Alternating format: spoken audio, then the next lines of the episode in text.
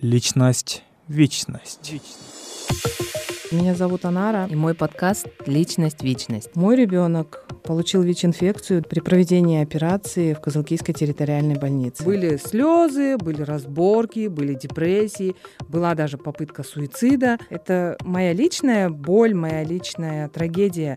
Я об этом расскажу подробно. Я поделюсь с вами своими мыслями, надеждами и уверенностью в том, что нужно бороться, важно бороться и важно заявлять о себе. Слушайте мою историю, и мы все вместе сможем изменить ситуацию ВИЧ в Кыргызстане. Оставайтесь со мной.